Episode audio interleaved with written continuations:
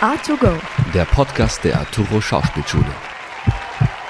Ach Leute, eigentlich wollte ich nicht schon wieder eine Folge mit dem Thema Corona starten lassen, aber ich wünschte gerade, ihr könntet sehen, was für eine Konstruktion ich mir in meinem 11 Quadratmeter Zimmer aufgebaut habe, damit mein Mikrofon einigermaßen auf Mundhöhe ist, wenn ich spreche. Ja, ich habe nämlich keinen Schreibtisch.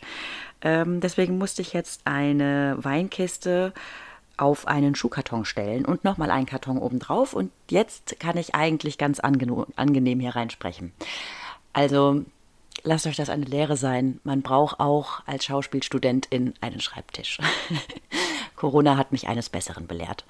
Okay, ähm, dann Ende mit dem Thema Corona und ähm, jetzt steigen wir gleich ein mit dem Thema der heutigen Folge. Ähm, ich möchte heute mit euch über das Thema Neuanfang sprechen. Und zwar ganz explizit über einen Neuanfang an der Arturo Schauspielschule. Es gibt ja viele SchülerInnen bei uns an der Schule, die ihr Abitur gemacht haben oder ihren Realschulabschluss gemacht haben und dann schon direkt wissen, jo, ich gehe an eine Schauspielschule. Das ist mein Weg, das ist mein Plan, das werde ich tun. Äh, ich möchte gar nicht sagen, dass dieser Plan oder dieser Schritt nicht mit Mut verbunden ist, weil ich finde, die Entscheidung an eine Schauspielschule zu gehen ist immer, immer, immer, immer mit sehr, sehr, sehr viel Mut verbunden. Aber dann gibt es ja auch äh, SchülerInnen bei uns an der Schule und zu denen gehöre ich auch, die vorher schon etwas ganz anderes gemacht haben, die vielleicht schon eine Ausbildung gemacht haben, ein Studium, vielleicht sogar beides und ähm, eigentlich dachten, dass sie ihren Weg schon so gefunden hätten, bis sie dann irgendwann merken, nee, ist gar nicht so. Ich muss nochmal komplett von vorne anfangen. Ich breche alles ab und gehe dann nochmal einen neuen Weg, nämlich den Weg der Schauspielschule.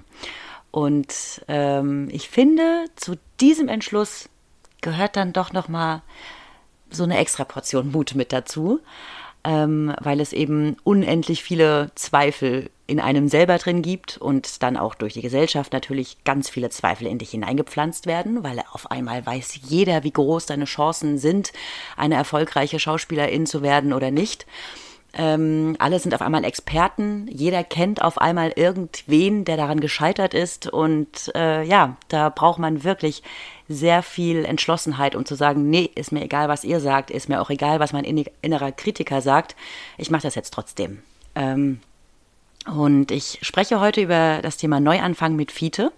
Fiete ist im zweiten Semester und genauso wie ich hat Fiete vorher auch schon was ganz anderes gemacht. Und was genau das erzählt er uns jetzt. Ja, Fiete, das Schöne ist, dass ich jetzt sozusagen gar kein, gar kein Interesse vorheucheln muss, weil ich ja wirklich, also wir zwei haben ja eigentlich noch nie ein Wort miteinander gewechselt. Ähm, deswegen ist alles, was du jetzt für mich äh, erzählst, ganz neu. Und deswegen bin ich auch sehr gespannt, was du mir so erzählen willst und wirst. Ähm, fang doch vielleicht einfach mal damit an, was, wer du bist und ähm, was du vorher so gemacht hast. Ich bin Vize, ja. 29. äh, und ich glaube, ich habe vor der Ausbildung so in meinen 20ern grundsätzlich ähm, mich so durchs Leben geschlagen. Also ich bin so ganz klassisch, glaube ich, Schlangenlinien gegangen, weil ich mit 18, 19 keinen Plan hatte, was ich will, mit 25 keinen Plan hatte, was ich will. Jetzt ein bisschen einen Plan habe. Mhm. Ähm, und ich glaube, war brutal auf der Suche nach, nach meiner Passion, nach, nach der Suche, ja, auf der Suche nach dem, wer ich sein will, war, bin. Äh, und so langsam, glaube ich, so Licht am Horizont sehe. Und ja, ich bin über so Erzieherdinge, ein Jahr in Indien, ähm, ein Studium in Münster, mhm. dann jetzt die vierte Station Schauspiel. Ähm, bin ich, glaube ich, so langsam da gelandet, wo es hingehen soll. Äh, aber das war holprig. Holprig. Holprige Schlangenlinien ja. waren das für dich. Ja, genau. Okay, diese Schlangenlinien haben dich äh, nach dem Abitur dann wohin erstmal gebracht? Nach Stuttgart. Mhm. Da habe ich ganz klassisch hier so ein, so ein FSJ in einem, das war so eine Intensivwohngruppe für Kids, Jugendliche, die Erfahrungen mit ähm, verschiedenen verschiedene Missbrauchserfahrungen hatten, also sexualisierte Gewalt, Vernachlässigung, ähm, sonstige körperliche Gewalt. Und da habe ich dann auch meine Erzieherausbildung gemacht. Also es Mhm. war eine, eine berufsbegleitende Ausbildung. Dann habe ich insgesamt da vier Jahre in dieser, in dieser Einrichtung, in dieser stationären Wohngruppe mit diesen Kids gearbeitet. Das waren sechs Jungs. Ganz klassisches ähm, Jugendheim, würde man, glaube ich, sagen. Schwer Mhm. erziehbare. Mhm. Ähm, genau, das waren vier Jahre in, in Stuttgart dann. Okay. Und pff, geile Zeit, deswegen glaube ich, weil ich das so geil fand, bin ich auch jetzt wieder an der Schule und habe Bock auf irgendwie so ein bisschen Pädagogik und junge Menschen irgendwie Gutes beibringen. Mhm. Ähm, aber das war eben nicht so geil, dass ich gesagt hätte, jo, das ist es, das mache ich jetzt meine 20er durch, das ist mein Job für die 30er, das ist mein Job für die 40er, das ist mein Job bis zur Rente. Das war mir relativ früh klar, dass es dann irgendwann, ciao, weiter geht's. Ähm, ich muss weiter. Okay, und was genau hat dich dann weiter getrieben? Also, Ich glaube, äh, ganz tief innen drin so ein, so ein Gefühl, so geil das auch alles ist, das ist noch nicht das, das Ende, das ist noch nicht die Endstation, das ist noch nicht das, was wirklich zu dir passt.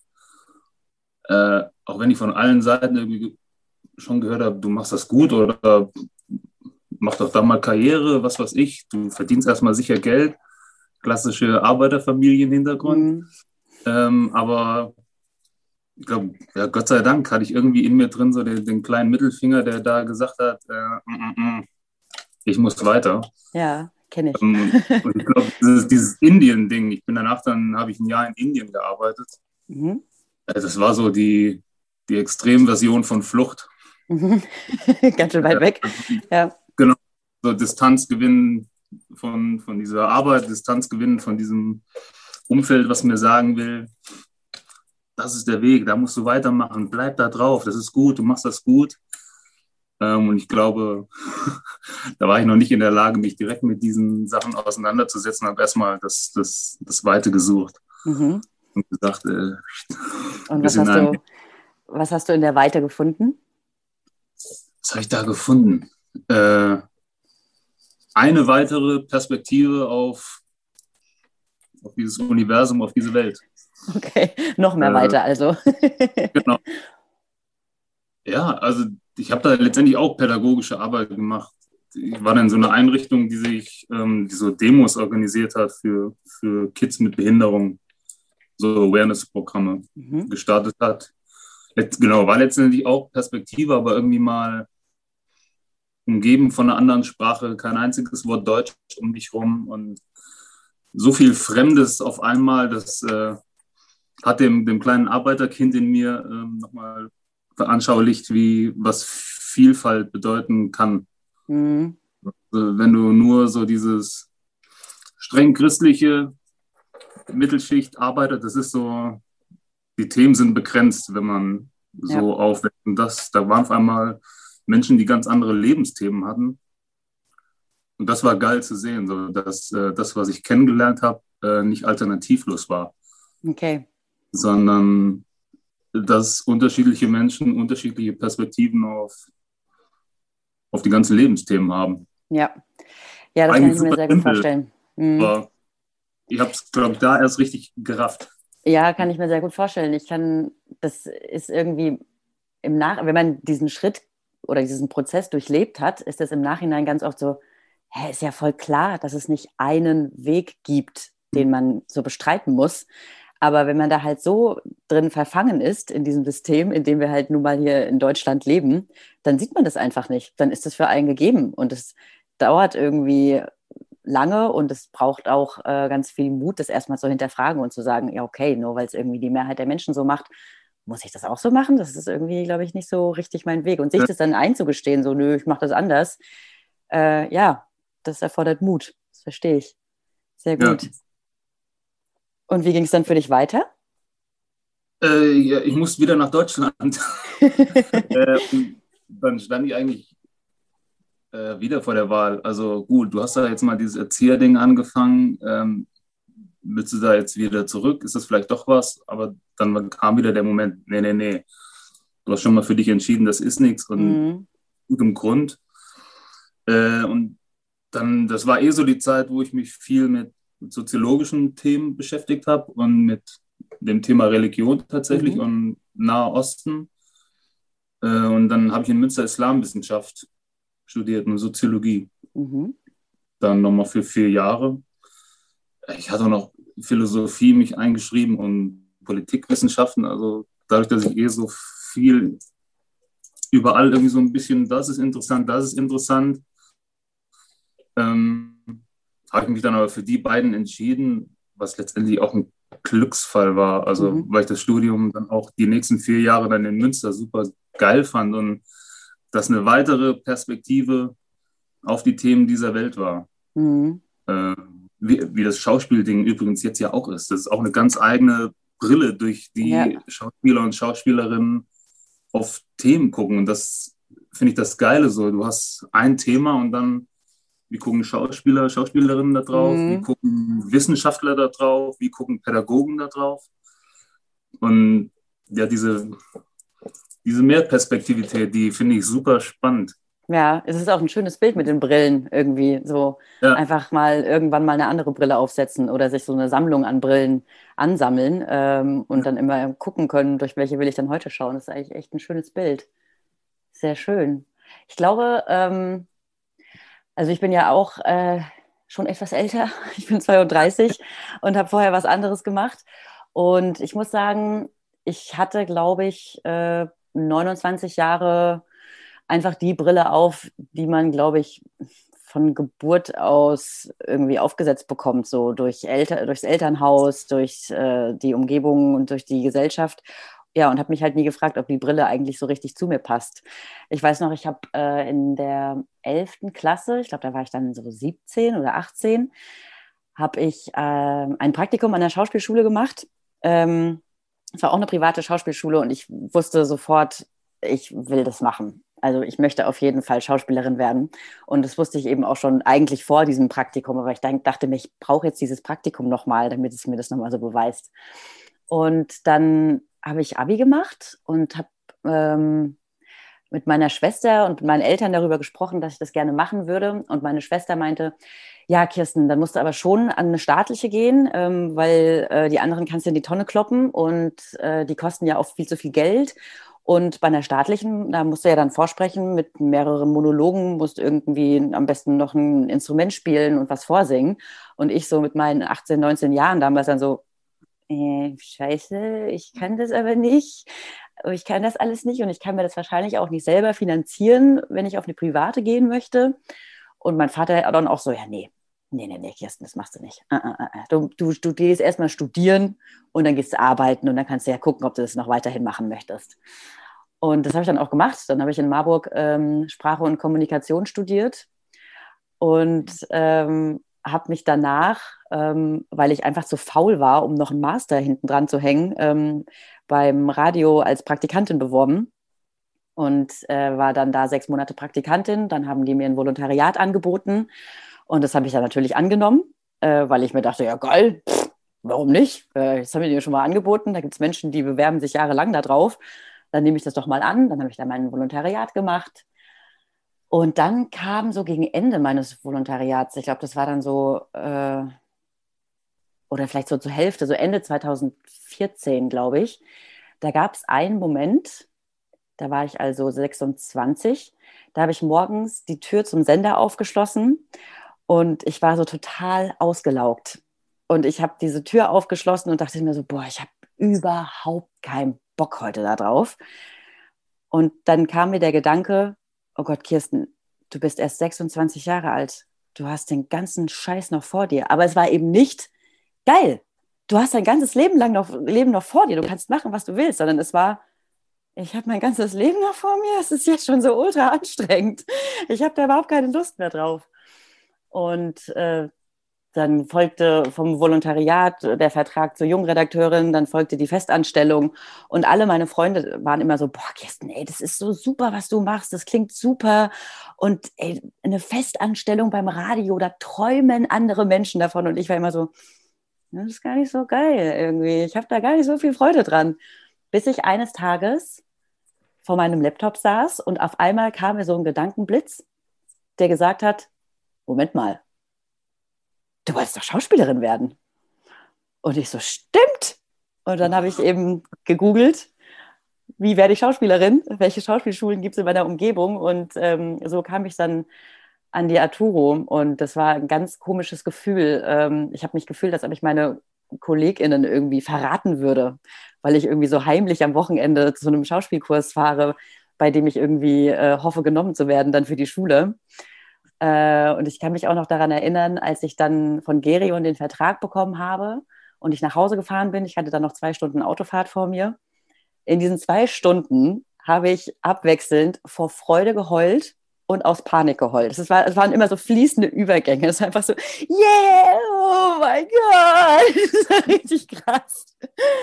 Ähm, ja, aber da war dann eben auch diese Stimme in mir, äh, von der du auch schon gesprochen hast, die gesagt hat, diese Freude in dir, die fühlt sich so, so echt an und so real und so, äh, so, die hat so eine Energie in mir freigesetzt, das ich vorher, was ich vorher noch nie gespürt habe. Und deswegen dachte ich mir, okay, das musst du jetzt machen.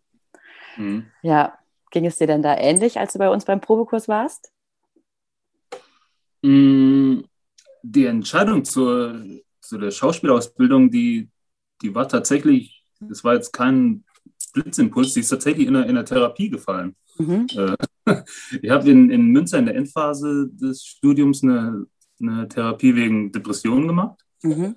Ähm, und da war eben auch Thema so, Studium nähert sich dem Ende, Bachelorarbeit ist geschrieben, wo geht es dann hin? Äh, und das hat sich so in dem, in dem Gespräch mit der, mit der Therapeutin tatsächlich ergeben, so, was sind denn so Träume und dieses Schauspielding, das hat sich dann irgendwie so in den Vordergrund gespielt und alle anderen Optionen so zur Seite gedrängt. Mhm. Äh, aber ich finde das mit der inneren Stimme tatsächlich interessant, weil das ja im Umkehrschluss heißen könnte, dass dass mein Vater, der mit 22 eine Ausbildung angefangen hat, mit 25 beendet und bis heute seinem 62. Lebensjahr in einem einzigen Job gelandet ist, ja. hat er diese innere Stimme entweder nicht gehabt oder hat er sie gehabt und unterdrückt. Ich glaube ehrlich gesagt eher zweiteres. Also ohne vermessen klingen zu wollen, aber irgendwie, ja, klingt jetzt erstmal so.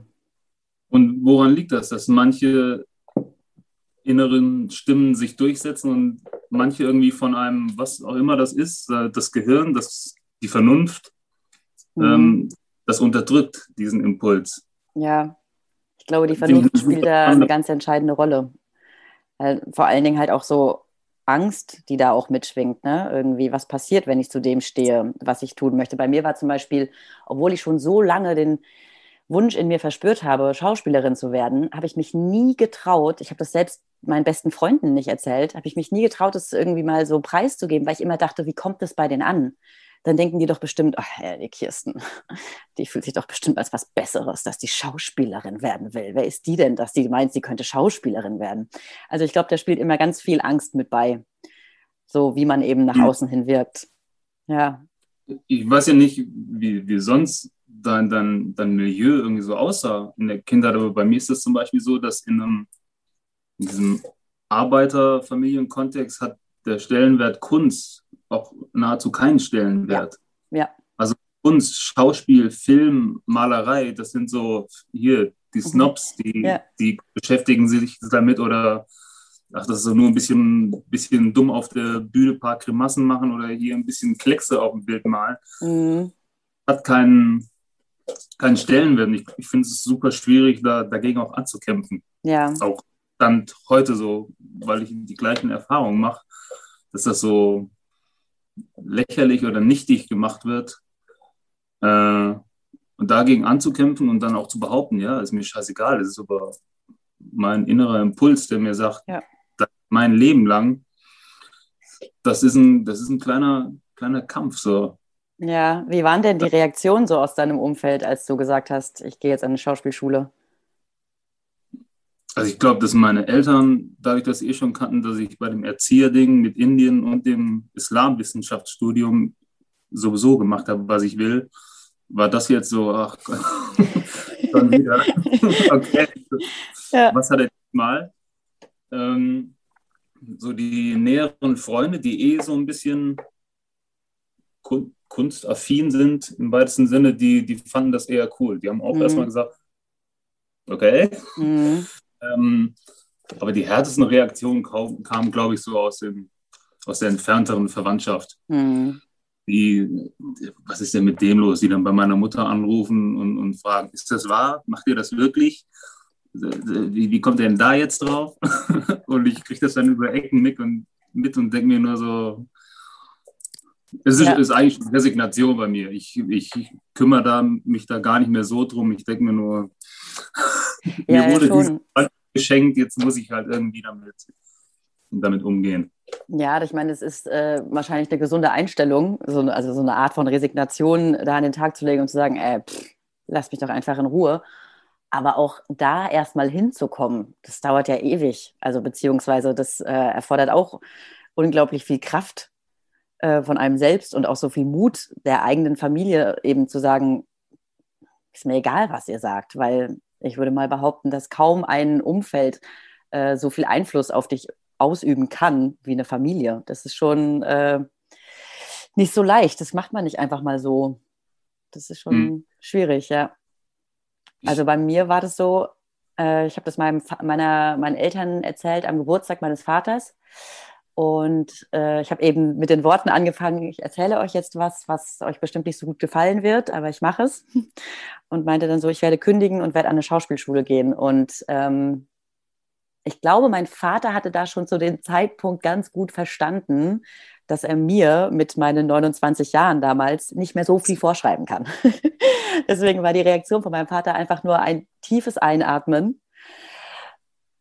und dann runterschlucken. Und er meinte dann so, okay.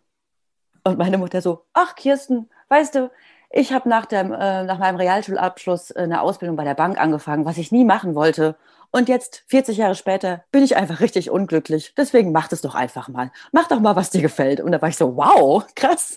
Das hätte ich nicht erwartet. Wo kommt diese Reflektiertheit her, Mama? ja.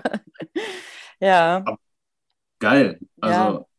an tausend Optionen oder Reaktionen, die man da kriegen kann, ist das, glaube ich, noch im im ja, Bereich ja. der Reaktion. Ja, aber gerade dann irgendwie, als sie dann so meinen Schauspielalltag mitbekommen haben und das ja dann auch eben ja mit dem Finanzieren der Schule und dem Arbeiten gehen auch eine richtige Belastung sein kann, da haben wir ja eben schon kurz drüber gesprochen, hat man, gab es dann für meine Eltern am Anfang zumindest immer wieder so Momente, wo sie dachten, vielleicht bringen wir sie davon nochmal weg. So, Kirsten, das ist doch wirklich zu anstrengend für dich. Muss das denn sein? Willst du das denn wirklich? Und es war dann ja auch so eine Resignation, von der du auch eben gesprochen hast, dass ich gesagt habe, Leute, lasst es einfach so. Ich weiß, was ich hier tue und ich will das machen. Und das könnte noch so anstrengend sein.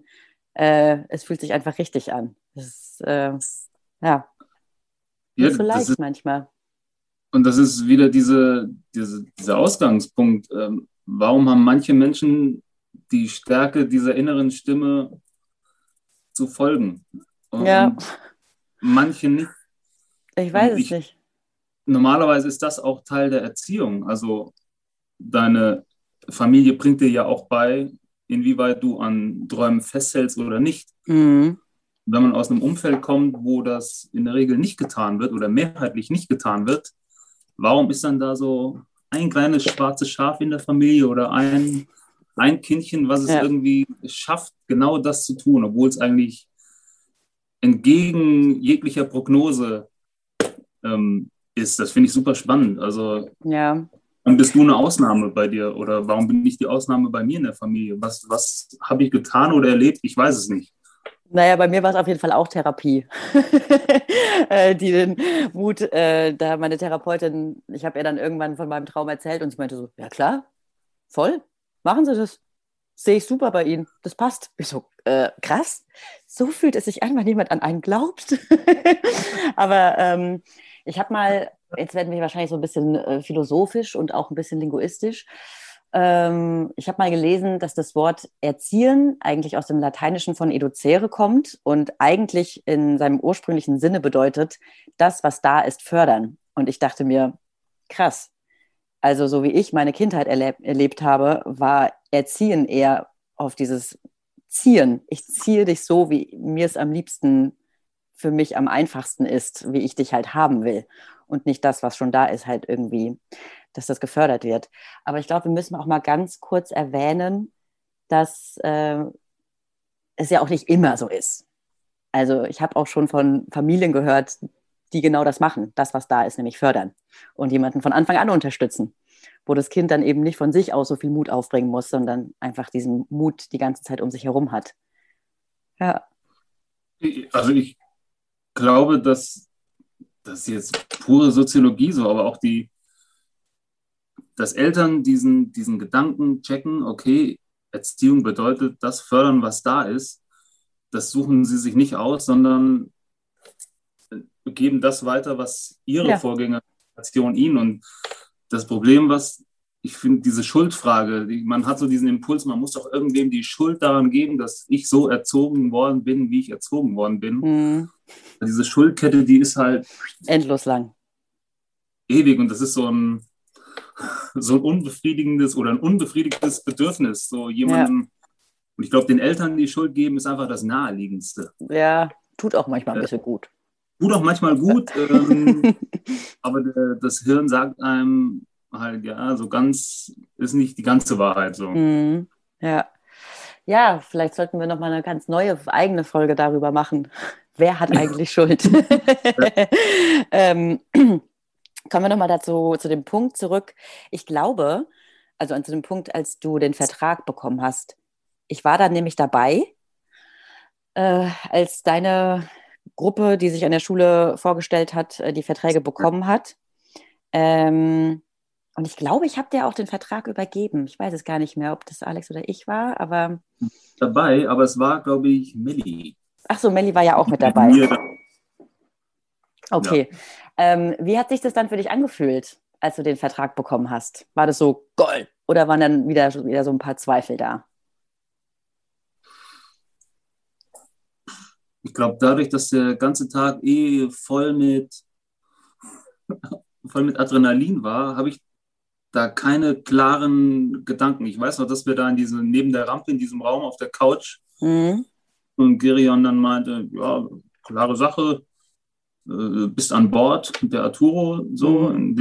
Dann, der Vertrag war dann nur noch dieses offizielle Stück Papier, aber ich glaube, mhm. dieser Moment, in die Rampe da reingehen, du weißt, da waren gerade zehn Leute vor dir, acht davon wurden genommen, zwei kamen mit, mit Tränen raus. Mhm. So, da denkst du schon so, okay. Ciao. Äh, aber dann, als er dann sagte, klares Ding, ich glaube, da war dann schon so, dickes, fettes Grinsen ging ins Gesicht und ja. der, der Moment, wo sich das aber richtig geil angefühlt hat, war überhaupt das erste Vorsprechen. Das mhm. war auch in Köln hier an der Theaterakademie. Mhm. Dann in Siegburg war ich, in die Arturo war das letzte Vorsprechen. Und das waren eigentlich die Momente, wo mir bewusst wurde, du entscheidest dich gerade für das Thema Schauspiel in deinem Leben, dass das Thema noch größer wird. Und dass das dann fix gemacht wurde, das war nur noch der, das i-Tüpfelchen. Ja, Allein die okay. Vorsprechen hatten schon so einen mhm. Impact, weil ich gerade meinen Traum angegangen bin und mhm. das so groß ist. Ähm, das hat schon ausgereicht. Das Stück Papier war letztlich nur noch ähm, der offizielle Teil. Sehr schön. Und ja. wie hat sich dieses Gefühl von, boah, du machst gerade Schritte, Schritte in die richtige Richtung, in, zu, um zu dem Ziel, Schauspieler zu werden, zu kommen. Äh, wie hat sich das dann so im Laufe des ersten Semesters für dich angefühlt? Oder wie hat sich das, hat sich das verändert? Oder ist es noch größer geworden? Das, glaube, das könnte man am ehesten beschreiben mit wie meine 20er in, in Mini-Format. Das waren auch so, so Wellendinger. So, mhm. ähm, da ich, glaube ich, schon affin bin für die Aussagen und Bewertungen von Dozenten und Dozentinnen. Äh, und die fallen ja nicht immer alle gleich super aus, mhm. sondern auch, hm, da musst du arbeiten. Glaube ich, war das so, wenn ich ein Lob bekommen habe oder da schon sehr gut, dann war das so, ja, ja, oh, das ist gut, was ich hier mache. Und wenn dann gleichzeitig auch mal sowas kommt, oh, viele, da müssen wir arbeiten, äh, Körpersprache, was weiß ich, äh, Andreas Kuhns, dann war das auch schon so direkt so, oh, puh, ob ich hier richtig bin. Oh. Äh, also ich glaube schon, dass ich da nicht mehr so anfällig wie mit, mit Anfang 20, mhm. Aber immer noch leicht anfällig für bin. So. Aber ich, der Grundtenor sagt mir schon, äh, ich gehöre hier gerade hin an die Schule. Ja, das ist gut. Und ich würde jetzt gerne sagen, dass diese zweifelnde Stimme äh, irgendwann weggeht. Aber ich bin jetzt im siebten Semester und sie ist immer noch da. Äh, es gibt immer noch Momente, wo ich in die Schule gehe oder mir denke, ähm, Moment mal, Kirsten, was kannst du eigentlich? Ungefähr nichts. Äh, ja. Bist du hier überhaupt richtig? Ähm, aber das ist gut, wenn der Grundtenor schon mal da ist äh, das, und diese Grundstimme sagt, du machst das Richtige, dann sollte man auf jeden Fall darauf vertrauen. Weil also bei dieser Erfahrung, diesen Schritt gemacht zu haben, eben beim Radio zu kündigen und dann das einmal, zum ersten Mal in meinem Leben auf meine Bauchstimme zu hören, die sagt, mach das, Kirsten, mach das. Ähm, die hat so viel äh, in mir ausgelöst und hat so viel Positives in mein Leben gebracht, dass ich jetzt mittlerweile denke, ich glaube, ich kann der Stimme vertrauen. Ich glaube, die ist gut. Und ich glaube, bei allem, was ich irgendwie anfange, sei es jetzt auch außerhalb von der Schule irgendwie Nebenjobs annehmen oder sonst irgendwas, Vereinbarungen treffen, wo ich nicht so ein gutes Gefühl bei habe, wo ich früher gesagt hätte, ja, das ignorieren wir jetzt mal kurz und dann Augen zu und durch und dann machst du das. Ich mache das nicht mehr. Wenn ich mir jetzt mittlerweile denke, äh, ich fühle mich damit nicht so richtig wohl oder das würde ich eigentlich nicht machen wollen, mache ich nicht. Und das bringt ja. ganz schön viel Leichtigkeit ins Leben. Das ist ziemlich gut. ja. Und, ja, man braucht teilweise 32 Jahre oder was? Ja, ja, ja. Ja, ja. Äh, ich, ich, bin da manchmal, wird dann, werd dann so ein bisschen melancholisch, wenn ich andere Menschen sehe, die diesen Punkt scheinbar schon mit Anfang 20 irgendwie ja. haben und dann, ich dann denke, boah, fuck, du hast ganz schön lang dafür gebraucht. Ja.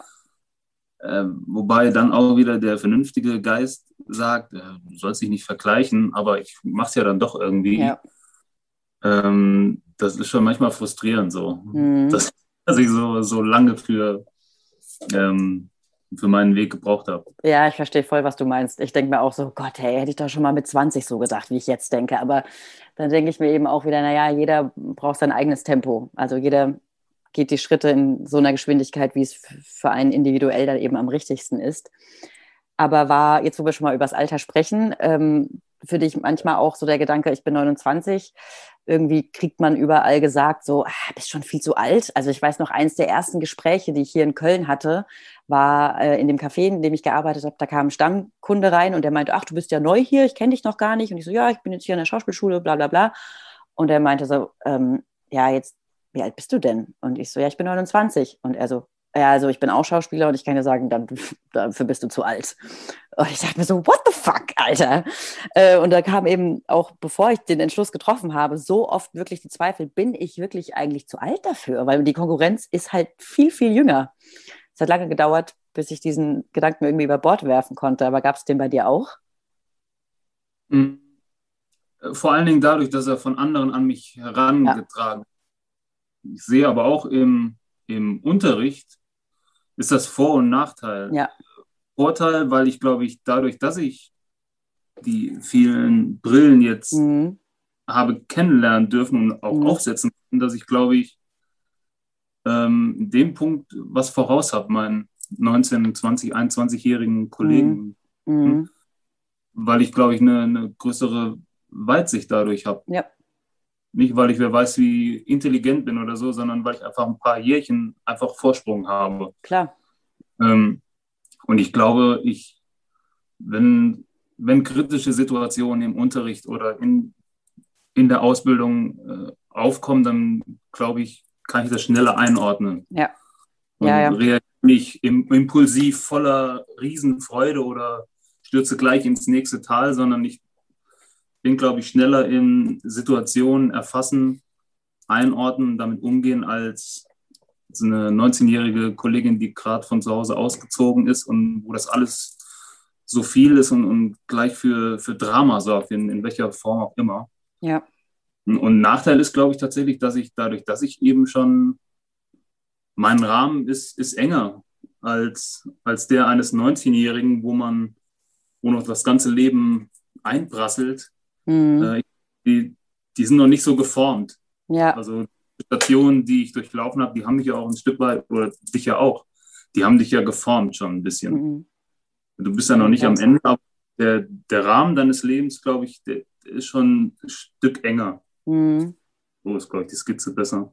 Und äh, Und ich glaube, bei, bei so Kollegen, die am Anfang stehen, äh, ist das noch weiter offen. Ja. Da können Dozenten und Dozentinnen noch mehr Input geben, mehr reinfüllen. Ja, ja genau. Das hat auch mal ein Dozent zu mir gesagt. Der meinte eben, naja, Kirsten, du mit deinen, wie alt war ich da, 31 oder 30 Jahren, du hast eben schon, wie du, wie du es auch gesagt hast, genau hat er es, so, so hat er es auch genannt, du hast eben schon eine Form. Du bist nicht mehr so, so verformbar, so wie so eine Knetmasse, wie du irgendwie Anfang 20 bist, wenn du mit einer Schauspielschule anfängst. Äh, das hat irgendwie Nachteile sozusagen oder viele Menschen sehen darin einen Nachteil, aber es hat den Vorteil, dass es eben auch eine Stütze sein kann und man dann die Dinge, die man erfährt, einen nicht so zerdrücken, sondern man sagt so, okay, ich habe hier meine, meine Säulen mit den Erfahrungen, die ich gemacht habe und auf die kann ich mich irgendwie stützen und die halten mich irgendwie aufrecht und äh, ja, prasseln dann nicht so krass auf mich ein, weil damit muss man ja auch erstmal irgendwie umgehen können, wenn man mit Anfang 20 sowas anfängt wie eine Schauspielausbildung. Das ist ja fast wie eine Therapie in gewissen Maßen. Und das ist schon ähm, auch jede Menge. Und deswegen, ich bin im Nachhinein sehr, sehr froh, dass ich das jetzt erst angefangen habe, weil ich ganz genau weiß, äh, dass ich mit Anfang 20 damit überhaupt nicht klargekommen wäre. Ich hätte das niemals so krass an mich heranlassen können, wie ich es jetzt eben mache. Weil ich eben weiß, okay, ich wenn ich falle, dann falle ich halt nicht tief, weil ich bin schon ein paar Mal gefallen und da habe ich mir mittlerweile Kissen hingelegt, sodass der Sturz eben nicht mehr so wehtut. Äh, ja, also ich hätte das mit Anfang 20 nicht hingekriegt, das weiß ich zumindest. Ja. ja.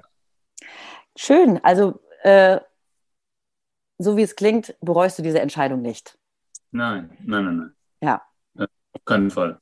Das ist sehr schön. Also ich weiß nicht, wo mich das jetzt noch hinführt. Äh, Tja, ich weiß, glaube ich, niemand von uns wird, aber ich, ich glaube, dass das für die Zeit in Köln auf jeden Fall, die nächsten drei, vier Jahre fühlen sich ähm, in Köln verplant an. Das ist gut. Hm, ja, ja. das ist sehr schön.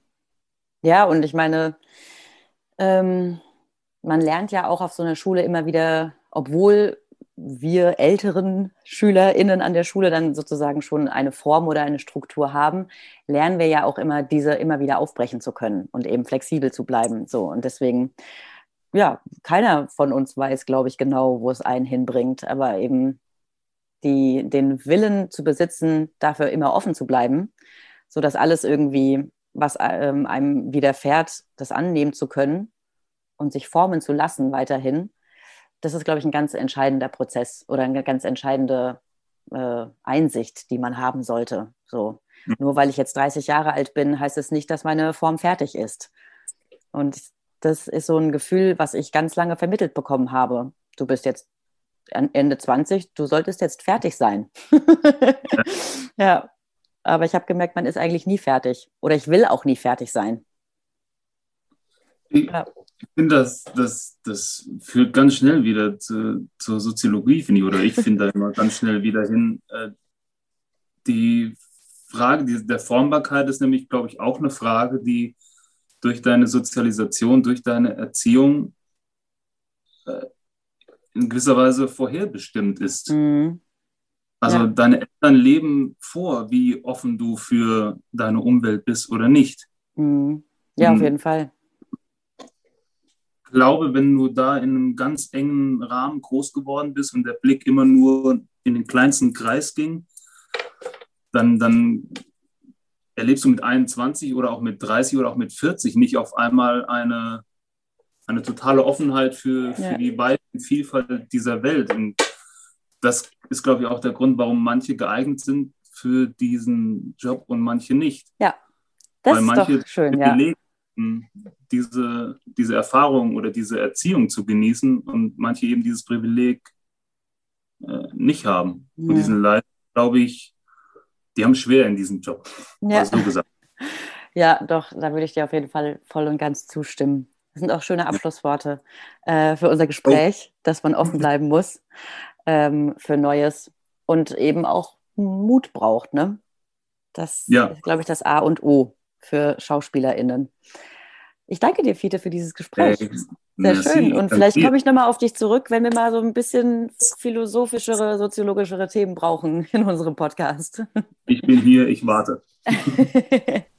Also ich muss sagen, dass ich dieses Bild von diesen Brillen, die man sich im Leben aufziehen kann, wie man möchte, wirklich sehr, sehr schön finde, was Fiete da gezeichnet hat. Und vielleicht gibt es ja jetzt auch einen Menschen, der diese Folge hört, der oder die schon länger von der Schauspielerei träumen, sich aber bisher nicht getraut hat, weil es dann doch verschiedene Dinge gibt, die in einem hadern. Ähm, ja, ich kann nur sagen, zieht mal die Brille der Schauspielerei auf, weil was man dadurch alles sieht, das ist wirklich sehr, sehr schön.